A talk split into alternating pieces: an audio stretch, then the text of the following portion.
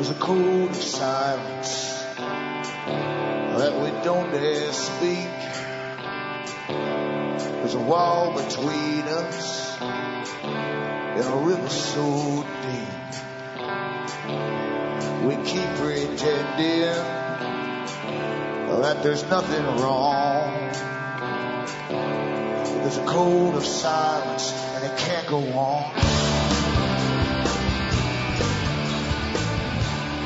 Hi folks, I'm Alan Watt and this is Cutting Through the Matrix on the 24th of July 2012. For newcomers, I always suggest you make good use of the website cuttingthroughthematrix.com. You'll find over a thousand audios for download for free and hopefully you'll start to understand the system you're born into, the system of power control and the agenda as well, which powerful people always have an agenda. And, uh, and their agenda is very simple. It's for themselves to rule the entire planet and standardize everything across the world. Uh, eventually eliminate all countries through trading blocs and amalgamations, just like the EU has happened to. And you've got NAFTA, of course, still driving ahead with the American amalgamation too for the continent. The Pacific Rim region for China, Australia, New Zealand, and a few other countries is well underway as well. So you're living through the, the, the times of standardization. That's really what it is while they consolidate power uh, for their own uh, use for later on because they really have a plan to go down through the ages for themselves at the top, and we will all pass away. Uh, the old man, the old type, the, the ones who didn't evolve enough and get up to the top will simply pass away. Their usefulness is over, and uh, you'll go down the way of the dodo bird, basically, in the end. And it's happening already because most folk don't breed, or they certainly don't want any live births in the West. Now, Number two, you are the audience that bring me to you, so you can help me keep going by buying the books and discs at cuttingthroughthematrix.com. And you can also donate as well. And from the US to Canada, you can always use a personal check or an international postal money order, PayPal, or even send cash across the world, Western Union, MoneyGram, and PayPal once again. Because I don't take advertisers on as guests that scare you and then sell you something to uh, to save you, an antidote basically. Uh, and I don't have shares in any companies that sell anything at all. So you can keep me going if you like to do so. But we live in a, an amazing time, an amazing time to, to be alive. You understand that your previous, your ancestors, basically previous generations had to speculate about this particular time. They used religion, uh, revelation, and a whole bunch of other things to try and understand what was happening. Because these guys at the top do certainly follow the book of Revelation very, very well.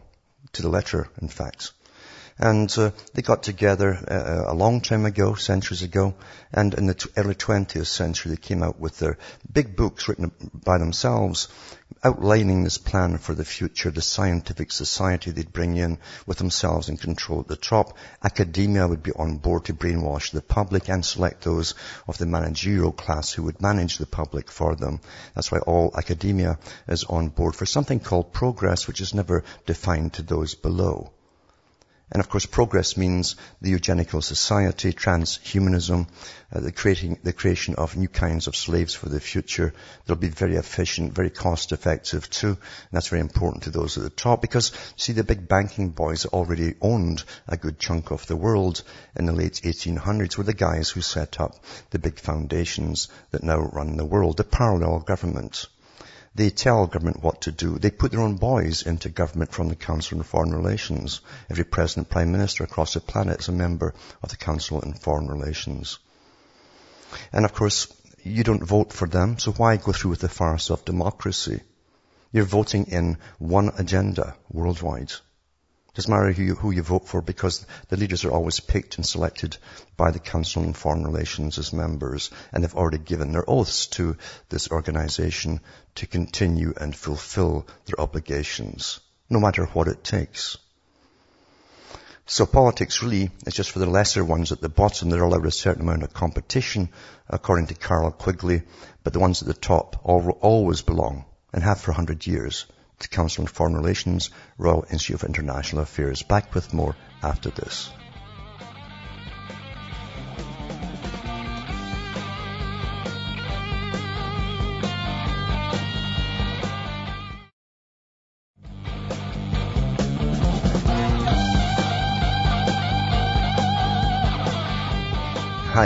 I'm back and we're cutting through the matrix. Those at the top have, understand control and the control using power and how power should be ruled or used to control the public. And the easiest way to do it is to terrify the public. Terror always works. And generally in the past it's been uh, those boys over there. Wars, in other words. Those bad guys over there. But we're going into a global society and eventually they'll run out of those boys over there because they do plan to take down all the Muslim countries across the planet as well. And what's left after that, you see? So it's very difficult to get those boys over there, especially China, when you're a trading partner with China and they are supposedly, they've got special trading status with you. They're really up there. And China now is also grabbing, uh, making power grabs for islands that are sort of under dispute right now, in fact, at this moment. But uh, what, what I mean to get at is the fact that power is used all the time and fear is used all the time on the populations of all countries. That's what they do. Whoever rules the country uses power and fear, and we're here to protect you. And you've got to quiver and allow us to get on with it, to keep you safe. And at the time you're finished, of course, you've no rights whatsoever. You're in a totalitarian system. Uh, they'll never call it that at home, of course, naturally. Uh, even though you all, if you just believe your eyes once in a while, you can see what it really is. And that's the way they want it to be because they're at a very teetering point right now, a teetering point uh, of going into the new system of authoritarianism. Remember the Club of Rome is the big think tank for the United Nations. The, UN itself is a front for the Royal Institute of International Affairs and the bankers who set it up. And uh, they, they basically um, are, are, are turning their guns on all the different countries right now. They can still turn them on, but they want to standardize the world very, very quickly, very, very quickly. And they want to use terror at home to do it all as well. And it's authoritarian society, the Club of Rome says, uh, it's the only way it'll work because democ- democracy will never work. But meanwhile, the UN and all the other countries, in their usual hypocrisy, use the term democracy to cover the evil doings that they're up to, you see. They don't intend anyone to have democracy in this brave new world at all.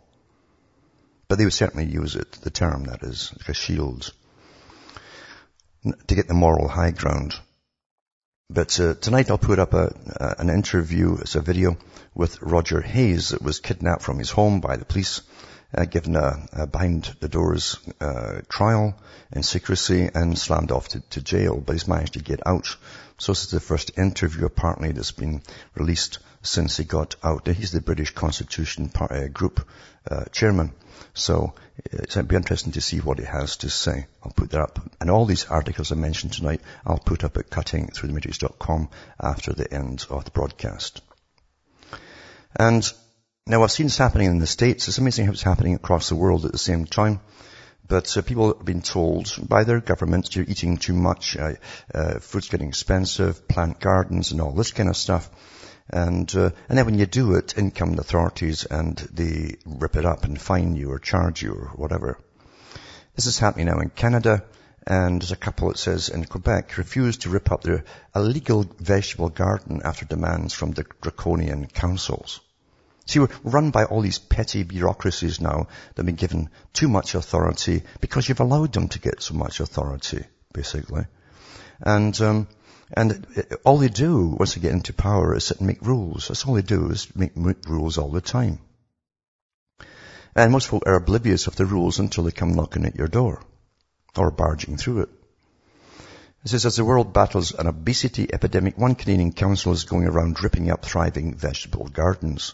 This spring, Michael Beauchamp and wife uh, Josie Landry planted an elaborate vegetable garden on the front lawn of their Drummondville, Quebec home and the cucumbers, tomatoes, beets and Brussels sprouts they grew have helped him shed 75 pounds and she shed 25 pounds.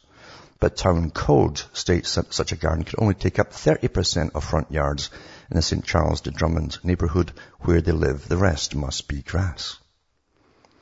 Uh, and it says, um, the deadline was yesterday. Mr. Beauchamp and Ms. Landry refused to comply. They're now petitioning for the council to relax its draconian rules, which will see them facing fines of up to $300 a day from tomorrow. They charge interest on these things too, you know. It must be a right to be able to grow our vegetable, uh, vegetables on our, own land. It's nonsense to ban it, Mr. Beauchamp told CBC. And it says, um, The gardens have garnered more than uh, 6,000 signatures promoting their cause. Authorities told the TV station that community members had complained about the blossoming garden, but Mr. Beauchamp said no one had complained to him and that they share much of what they grow. It's just these petty little what can you call it? These little snoops that are hired. And it's jobs for their families Do Bureaucrats always hire their families into these things and create work for them, make work projects. And they go around snooping on people and looking in their windows and all the rest of it. It's time to understand if the people don't cut back on, on this massive bureaucracy locally and in, in the federal level too, we're all done for. We're all done for. Absolutely. They'll have you in straitjackets before you know it. And that's what they're trying to do. And it's a time when you gotta say enough. That's it. No more. No more.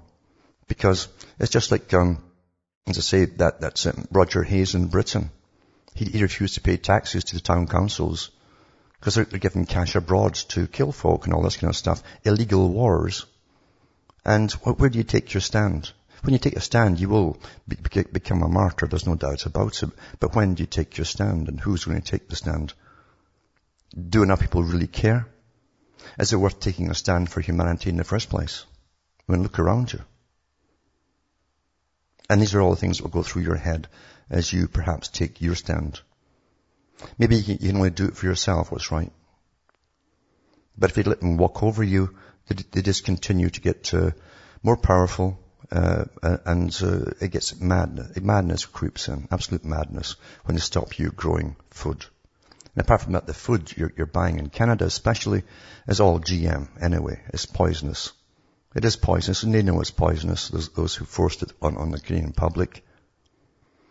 And uh, it's, it's, way too expensive as well, ridiculously expensive as a big corporate farmers take over with the help of government. So if you try to be healthy at all, yeah, they'll stop it. They'll stop it if they can, but it's up to you to keep going. That's all you can do. So those who want to um, can also uh, write to the to, to the, these two people in Quebec and give them some support and maybe tell the council where to go.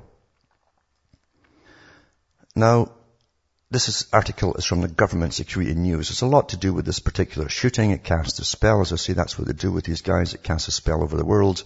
Always at the right time when the government's trying to get something through.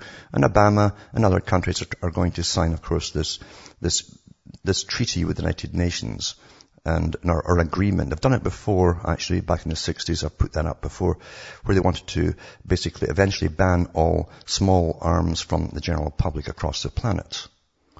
Uh, now they also want to register those who have weapons uh, and uh, and firearms across the whole planet. Uh, right at the right time, you, you get the thing happening. It never fails. Never fails. And remember, the end justifies the means, as I say. That's what they truly believe at the top. And that was said by Cecil Rhodes when he had the Rhodes Foundation set up with Lord Rothschild. They would use, use some of the Jesuit tactics, he said. And they would form it from a Masonic type system of secrecy and oaths, which they did.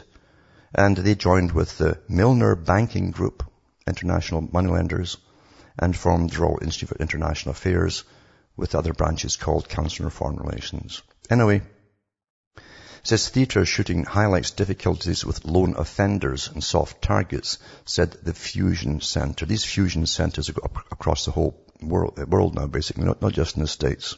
And they're all uh, interactive with each other. So this is from the government.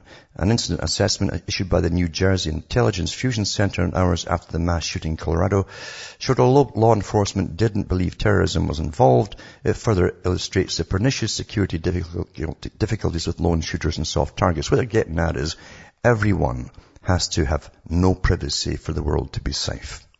You see? This is where it's going. Absolutely is where it's going.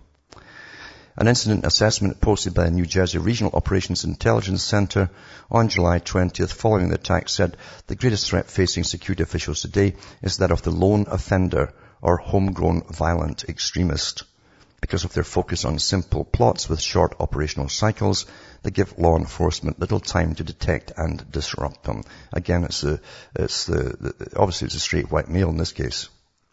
You know, before that was going to be all Muslims apparently, and then they didn't find enough of the Muslims, so they started to go into, oh, you're all guilty. You, you're all potential terrorists. Can you remember that? Anyone can be a terrorist. It might not be today, but it might be tomorrow. So it says New Jersey's ROIC, the state's hub for intelligence and receives information and personnel from the FBI, Department of Homeland Security and all other mm, alphabet soup agencies. Regional partners like the NYPD and neighborhood state police agencies, county municipal, non-governmental partners and at the command center for all state-led emergency response operations, including natural disasters, chemical, nuclear emergencies, and terror alerts. The deadly Colorado attack, said assessment, which was made available on the public intelligence websites, also shows the inherent vulnerability of traditionally soft targets in the commercial sector, which includes casinos, hotels, malls, shopping centers, sports, entertainment venues, schools, including faith-based, and hospitals. It means streets and everything. In other words, everywhere you go. Outside your home.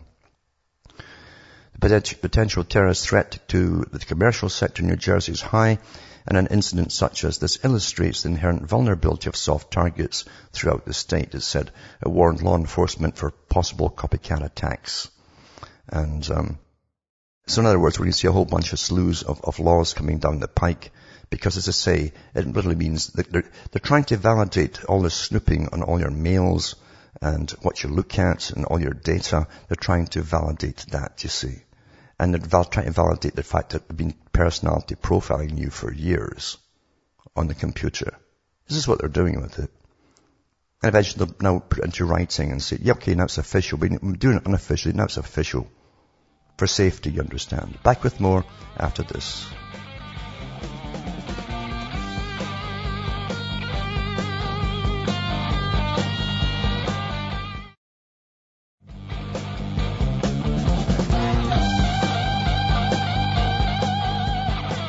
Hi folks, I'm back and we're cutting through the matrix. And when they do big, big uh, scenarios like 9-11 or whatever they're doing, we always have the same kind of, it's just too many un- unanswered questions, of course, which they'll never will answer because they have to admit there's some involvement with uh, your own security agencies, perhaps, things like that. And there's been so many over the last few years that you can't really keep count on them across the world. But um, they do love the occult, of course. No occult's a way to smack you in the mouth and show how silly you are. But also as part of the spell that they cast, they cast on you as well. Because everyone chatting about it, all the strange things that are happening here. A guy who dresses like the Joker just because he's red hair, or maybe even a wig for all we know. But the fact is, uh, it's, it's, so bizarre. It captivates the minds of the people, and and never mind. Might, he might not have even been in the darn theater for all we know. They certainly got him outside of it. And even already uh, we're getting conflicting stories from the police that got him. On the one hand, they tell you he, he was there with all his gear on. They thought he was one of them. He was at his car at that time. Today, they show you uh, where he was walking from the theatre, supposedly, cast and where he dumped all uh, the, the body armour and different things near a dumpster before he got to his car. So which one's true? You see, this is you get these conflicting stories because the boys at the top haven't got everybody in on the, the right story yet. And there will eventually be the right story when they're finished with it all. And you find you have odd things too, like the, the number plates of his car is 119, which is 911 backwards obviously, and you have Roc, R-O-C. And those that have read Arabian Nights, of course, know roc was a big flying monster uh, that brought destruction upon the world. But Roc is also the, the division of, uh, guess what? I mean, we're talking about Batman here. Penguin books. You know, the penguin, the other arch enemy for science fiction. It's, it's just strange how all ties together. And then you find this one here too, to do with Detective Comics. They used to call them DC Comics because it was Detective Comics that brought in the superheroes after they went through the old, the old type uh, detectives. But they still called it DC Comics. Anyway, it says, um, this, this number is directive, uh, Detective Comic number 572. DC Comic 572. Pop culture historians regard Detective Comics as the first comic devoted exclusively to one theme what began with a variety of detective-related stories from hard-boiled Slam Bradley to Sax Rohmer adaptations, fans remember the comic for the one principal reason it introduced the Batman. In March 1987, DC decided to, to, celebrate 50 years of its landmark periodical with a special story called The Doomsday Book. As Mike W. Barr explains on the inside cover, they knew it'd be a Batman story. He has dominated the title since 1939, but they wanted to include other aspects of detectives' history. The resulting story proves amusing, and it teams Batman and Robin with the aged Slam Bradley, detective alumnus, elongated man, and the celebrated Sherlock Holmes. Holmes, does that ring a bell? Holmes meeting Batman? Sir Arthur Conan Doyle's great de- detective uh, had it all shaped the entire genre in which this comic was rooted, and 1987 marked his centennial. The cover features Batman and Holmes examining Detective number 27. It says the cover of which also hangs on the wall. That issue, of course, marked Batman's first appearance. This is a comic, so Holmes appears at his most iconic with a deerstalker cap, Inverness coat, and curved pipe within the long and tangled tale begins a, uh, in a dive bar on Christmas with a private eye borrowed from another subgenre. So it's amazing how you've even got Batman meeting Holmes, and here we have the Holmes guy who thinks he's a Joker, supposedly, so we're told, and it makes no sense at all. The guy was definitely drugged. Easy enough to drug someone, easy enough to, to work on them for a short period of time actually, especially if you're a student in neuroscience because in neuroscience and a lot of these different uh, areas of, uh, in university today, they will experiment on their own students first and foremost. And they do simple ones too to find out who's the most easily suggestible, uh, hypnotic subjects, that type of thing. And they can work on them quite, quite simply. It's very easy to do. So we don't even know who really did this to be honest with you. But too much of it stinks when you get stuff like this turning up. And as I say, the classic thing is, is um, his number plate for his car is 119911. And Roc, of course, a division of Penguin Books for science fiction. You can't make this stuff up. And this is what happens over and over again with all of these kind of stage scenarios with the patsies there at the end. But this guy's out of it, obviously. A guy who's out of it cannot wire his home uh, to, to, to go up in flames. He wouldn't have the, the, the concentration to do it, never mind the learning and how to do it in the first place. And plan way in ahead to all the ammunition and so on and so on and so on. And all the right kind of stuff. And also too, you get the pictures with the gas mask. Gas mask is coming out everywhere right now. They even have the guy with a gas mask on in the Denver airport, of course. In the place where they exchanged with all the children, and uh, there's children from all over the world. One lies in a coffin, but you see the people around the figures. There's a guy with a gas mask on too there too. Big thing, gas masks right now. Interesting. Symbology. And it's occult language and symbology, of course, because it affects the psyche of the hearers, the listeners. It casts a spell on them. And it does, it really does. Even if they don't, under, they don't understand it, it casts a kind of spell on them, puts them in a limbo state where they're easily suggestible themselves, and then they have to go along with the mainstream. After all, nobody, nobody's safe. It's scary out there. All these dark forces working on us. Back with more after this.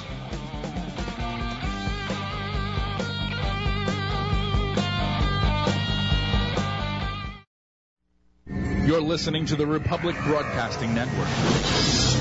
Because you can handle the truth.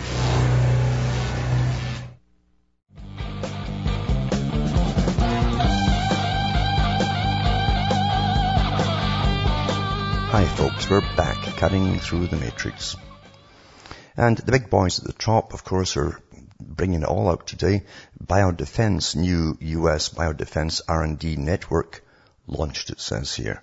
On Monday, Texas A&M System dedicated a new research center which is part of a national network of centers aiming to develop strategies and products to counter bioterrorism chemical and radiological attacks on the US, and better strategies to deal with pandemics. The network will have facilities in Texas, Maryland, and North Carolina. The Texas dedication is a culmination of a Manhattan Project-like program for biological countermeasures launched in 2004 by the Department of Health and Human Services. Research network aims to develop rapid, nimble and flexible approaches to vaccine therapy and therapy development and train the next generation of professionals to sustain U.S. capabilities in these areas. On Monday, Texas A&M System dedicated a new research center, which is part of a national network of the centers. And it says, um, in June, the Texas A&M System, a system which includes 11 universities and 120,000 students, won a large federal contract. And see, all academia is on board with all this, always has been, to become a major national hub of vaccine production and bioterror preparedness, which means too, if they ever get vaccines for anything made at these universities, the patent goes to the big boys, the usual suspects at the top that own the vaccine industry. They get all for nothing, you pay for all. And apart from that too, do you really want all these students going into this area uh, dealing with deadly, deadly, uh, often man-made diseases. Remember, do you remember the 12 Monkeys movie? That's your real danger. It's one of those guys in a lab coming out with this stuff. He was really pissed off with mankind in general and lets the whole lot loose. That's where the danger lies. Anyway, it says the contract announced by U.S. Department of Health and Human Services Secretary Kathleen Sebelius calls for the creation of a center for innovation and advanced development and manufacturing. It's expected to last 25 years and likely worth $1.5 billion to $2 billion. This should be a lot more than that, believe you me. The center is the Texas A&M Center is part of a five-center network which will also have facilities in Maryland and North Carolina. They're part of a federal plan to improve preparedness as being led by the U.S. Biomedical Advanced Research and Development Authority. Everything's authorities now, aren't they? Everything's authority. Mind you, authoritarian system, as the Club of Rome said, because democracy just won't do. And it trains us each time we read it too, doesn't it? I'll put up tonight too, I'll put it up, up before, but it's about Australia. They're really getting kicked uh, in many nasty areas right now by uh, their Fabian socialist prime minister and uh, who's really tried to shut down all the, and really brought in censoring on all the, the, media over there, still trying to do it as well. In fact, I pulled up a link today. I cannot, cannot bring up the links from Australia to do with her uh, censoring the media. I get all the, the proper um, links, but they just cut me right off. It says, do you trust the Gillard government to know all your internet passwords and basically all about you? And um, I'll put this link up for you tonight, and for those who want to join it, it's a little video on it. You can uh, help the guy who's who's trying to fight it. There's lots of them trying to stop it. And they have to stop it because they're really going full steam ahead into, which will be really the, the poster child. Gillard is a poster, actually Gillard is a poster child, I guess, for, for Stalin, I suppose, you know. He didn't have very good eyesight either. But mind you, that's what she, she really sees herself as being. And Another one too is to do with Agenda 21, and this guy became the mayor. I remember reading it at the time, he became the mayor. I wonder if he's related to the, the famous one. Richard Rothschild battles local Agenda 21. Uh, so this is a turn up for the books. If you can grow turn ups, I don't know anymore. Richard Rothschild was the first county commissioner to officially oppose the United Nations International Council for Local Environmental Initiatives, ICLEI. Now, this ICLEI have basically grafted themselves onto almost every local council across the US and in Canada as well. Just quietly doing it, you see. Like sudden experts that just grafted themselves on and there's no opposition, of course. And they start eventually ruling the, the councils, telling them what they can do and cannot do for sustainability. Anyway, Mr. Rothschild's fighting this. This is, in fact, Rothschild won the November 2010 election in Carroll County, Maryland, based on his opposition to ICLEI, which is a local Agenda 21 Sustainable Development Action Plan that attacks property and constitutional rights. And it says, find out why Rothschild is opposed to Agenda 21 and ICLEI. He says his most profound observations since taking office have been that the federal and state governments use coercive grant money, they always do that, to expand their power beyond constitutional limits, and that all of the processes of government are geared towards spending money, which leads to the budgets that spin out of control. Carroll County is a rural area that is under threat of urbanization, mixed-use buildings, compact apartment-like housing, also called stack-em and pack-em units, and social engineering. Mr. Rothschild is devoted to protecting Carroll County's citizens' constitutional rights. He's encountered forceful opposition in his pursuit of upholding the Constitution. And it's, it's amazing. You try to uphold it and, but it's all changed, you see, because your government isn't going by the Constitution at all. He says upholding the Constitution and respect for property rights from the phony environmentalist policies of the US government and the state of Maryland. However, he's been able to make some significant changes in Carroll County's municipal master plan, the foundation for development that includes steering his county away from mixed-use development and abolishing certain socialist language like social equity. While Carroll County planning and zoning officials have been cooperating with Commissioner Rothschild, he's been restrained in fully protecting citizens' rights because of federal laws, mostly handed down by the EPA, and state laws that attack property rights. The state of Maryland encroaches on local government jurisdiction through covert zoning and building regulations. So anyway, he's, he's battling that away and, um, most folk again go back to sleep after the last real meeting. They think, oh, they didn't get anything. Don't you believe it? They got everything they wanted rammed through. There are another bunch of hundreds and hundreds of scrolls to be, signed by all the top dignitaries, which were signed. And they got what they wanted. And it's, it's ongoing. And, and these guys are the guys too that will prohibit you from growing your own vegetables eventually and everything else because it's a totalitarian regime which they're after an authoritarian new world order across the whole planet. That's why they make sure it's international at, its big meetings like Rio. Another link I put up tonight too has to do with uh, this riot dash. You know who's rioting? Is it the cops or the people? But it happened in Anaheim uh, when the cops opened fire on the mums and children. Uh, and it says USO is out of control. USA is out of control July 22nd. And it started with the cops shooting a guy. The people were objecting about it. They had a protest, I think, the next day or something. And you'll see the cops here, uh, a point blank range with rifles firing um, uh, rubber bullets right into people on the spot and setting the, the dogs on the people, including children. Their, their mums there holding their children. Uh, this is the new America. This is the new America. And the cops are primarily today have all, they've all grown up too with the video games, kill, kill, kill. I want to be a guy wearing black and powerful because they're the only ones who will have authority in the 21st century. And here we are.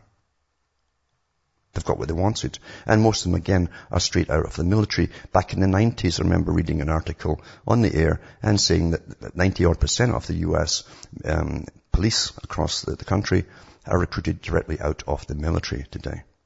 And that's how they see you, like a bunch of whoever it happens to be there, you know, they have all these different names for their enemies.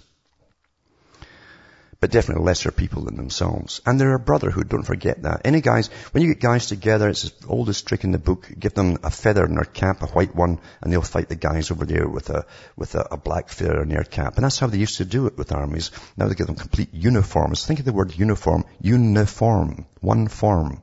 And you become a brotherhood, you see and you'll lie and everything else for each other. That's what they always do. It's an old, old trick. It's already indoctrinated into them via the army, and it happens again back once they're in the, the police forces. Uh, the, the, BBC in Britain is trying to air a riot docudrama, and it's been banned by the government. Which is kind of weird because the government, government owns the BBC and uses it as a propaganda arm. But it says British riot police arrive in front of a burning building in Croydon, South London on August the 8th. Now it's the third night of unrest and London has seen sporadic outbreaks of looting and clashes, both north and south of the River Thames. Numerous buildings were set on fire in Croydon, including a 140-year-old furniture store as hundreds of looters plundered through high street shops uh, uh, of their goods, plundered their goods. Then the riot police arrived and so on and so on because we saw what really happened. It says anyway, the BBC is considering making an appeal against a court order which stopped it from broadcasting a dramatised film on last year's riots in London. The film, which features actors portraying anonymous rioters sharing their experience of the events, was due to be broadcast Monday evening, but was banned by a court order hours before hitting the airwaves. The script was written by award-winning playwright Alecky uh, Blythe and is based on interviews from some 270 people conducted by the Guardian and London School of Economics as part of a study into the massive public disorder. The first installment of The Riots, that's the title, in their own words, focuses on rioters, while the second film of the two-part series shares the impressions of police officers on duty at the time. Both were banned from being broadcast by a court ruling which BBC lawyers now plan to appeal against, reports The Guardian. The newspaper says for legal reasons it cannot report the name of the judge who made the controversial ruling, the court in which it was done, or the case he was presiding over. See, you live in a free society, so you're told you can't say anything about it. So anyway, the ruling also ordered the BBC to remove a clip promoting the film from its website, which the broadcaster did. The clip previously available on a blog posted last Friday featured a BBC producer saying that the important and illuminating interviews in the drama would provide insight into why and how the riots had happened. Now, these riots, or flash mobs as they call them, were predicted, remember, uh, years ago, and I put it up on the website, 2006, the, military, the Department of Defense's own think tank had predicted all these riots would happen across the world, flash mobs, with the use of cell phones and instant communication. And they even had some testing of it put out by the big boys themselves. When you saw those children ending up in the shopping malls doing all this silly dancing to each other, you know, with their earphones on, all playing different tunes. And that's all, it's all very innocent in the beginning. These were tests put out by, by the big boys themselves to see how effective it would be and how they'd get the youngster to simply comply. It's very easy to get them to comply and uh, then had the real thing when, when of course the, the riot started.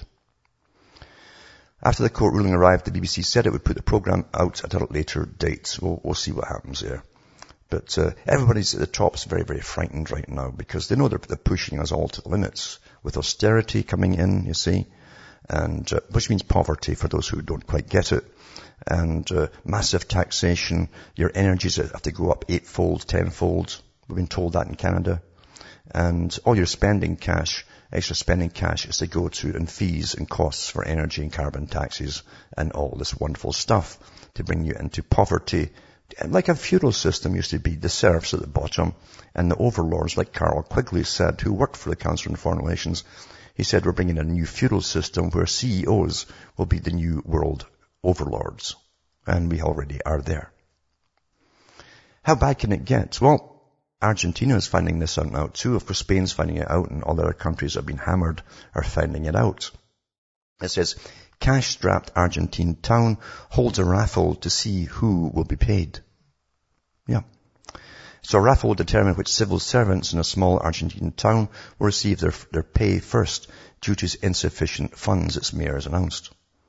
President Cristina Fernandez de Kirchner gestures after giving new patrol cars and equipment to the federal police at the government house in Buenos Aires. That's the first thing you do is make sure the cops are well paid. They're they're well paid. They don't uh, get little tickets and little lottos to see if they're going to get paid or not, eh? Beautiful.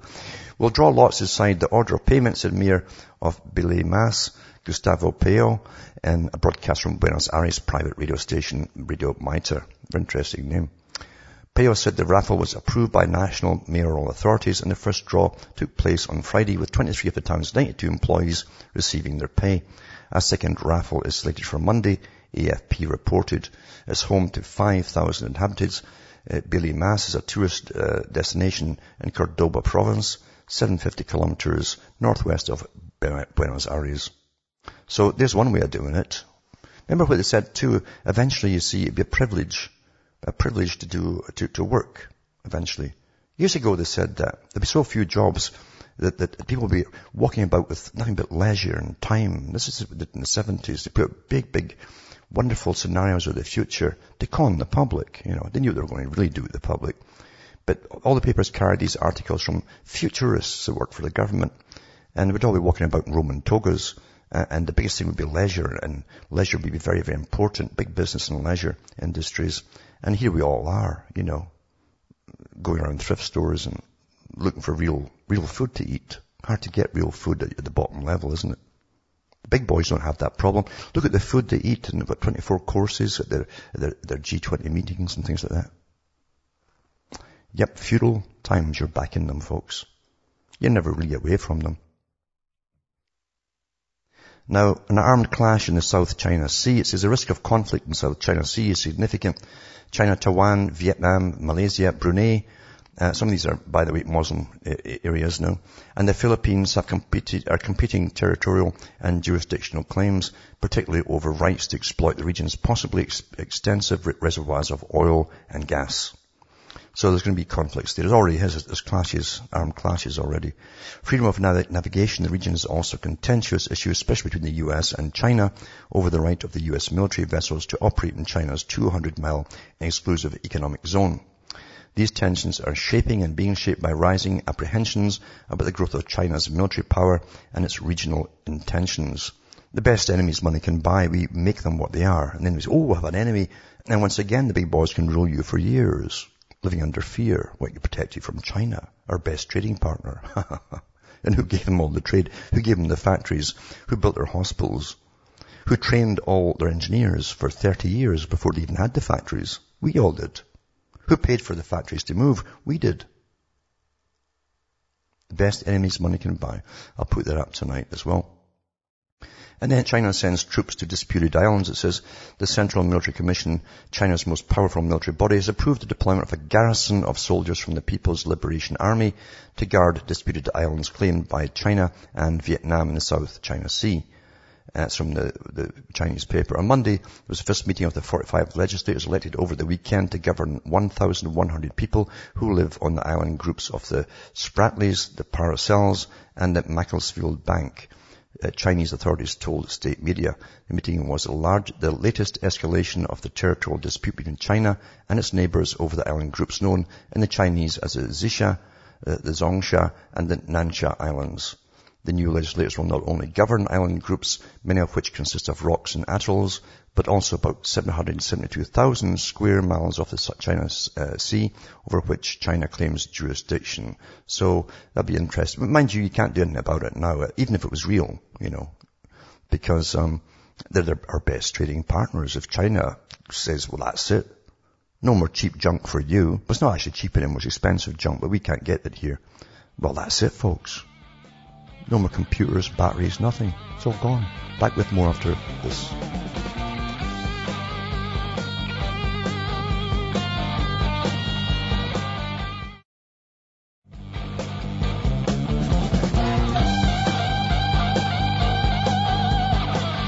Hi folks, we're back cutting through the matrix and it's amazing too how it all ties in together when you have shooters all burst out all over the place around the same time. I've noticed that for years. And it has to be coordinated, of course. And what happened in Toronto, because there was a lot of spate of shootings in Toronto recently, just to coincide with this one, of course, and this whole UN registration deal that they're trying to get through. Um, it says here, Toronto, you can tell it's newspeak with the youngsters, eh? disinvites, they don't revoke anything anymore, they disinvite them.